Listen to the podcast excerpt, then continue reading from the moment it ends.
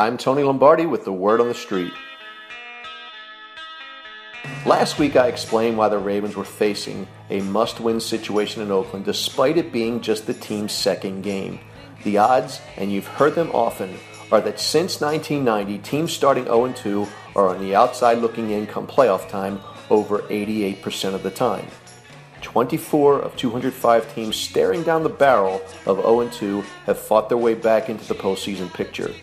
Now, the Ravens are trying to become number twenty-five. Two games do not make a season, but two plays with different results could have made the Ravens' two thousand fifteen season to date look a lot different. If Steve Smith catches that second down pass in the waning seconds of the game in Denver, or if the back judge doesn't over-officiate the game in Oakland, allowing Will Hill's interception to stand, as ugly as it has been, the Ravens could be two and oh. But they aren't, and fans are in meltdown mode.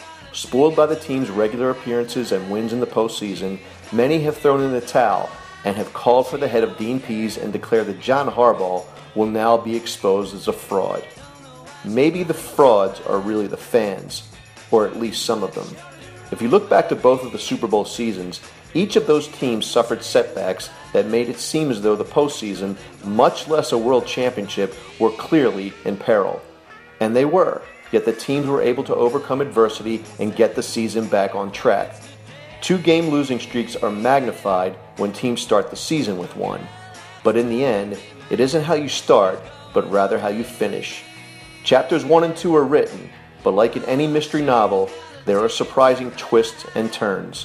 So buckle up, keep your hands inside the proverbial cart, and enjoy the ride. This is The Word on the Street.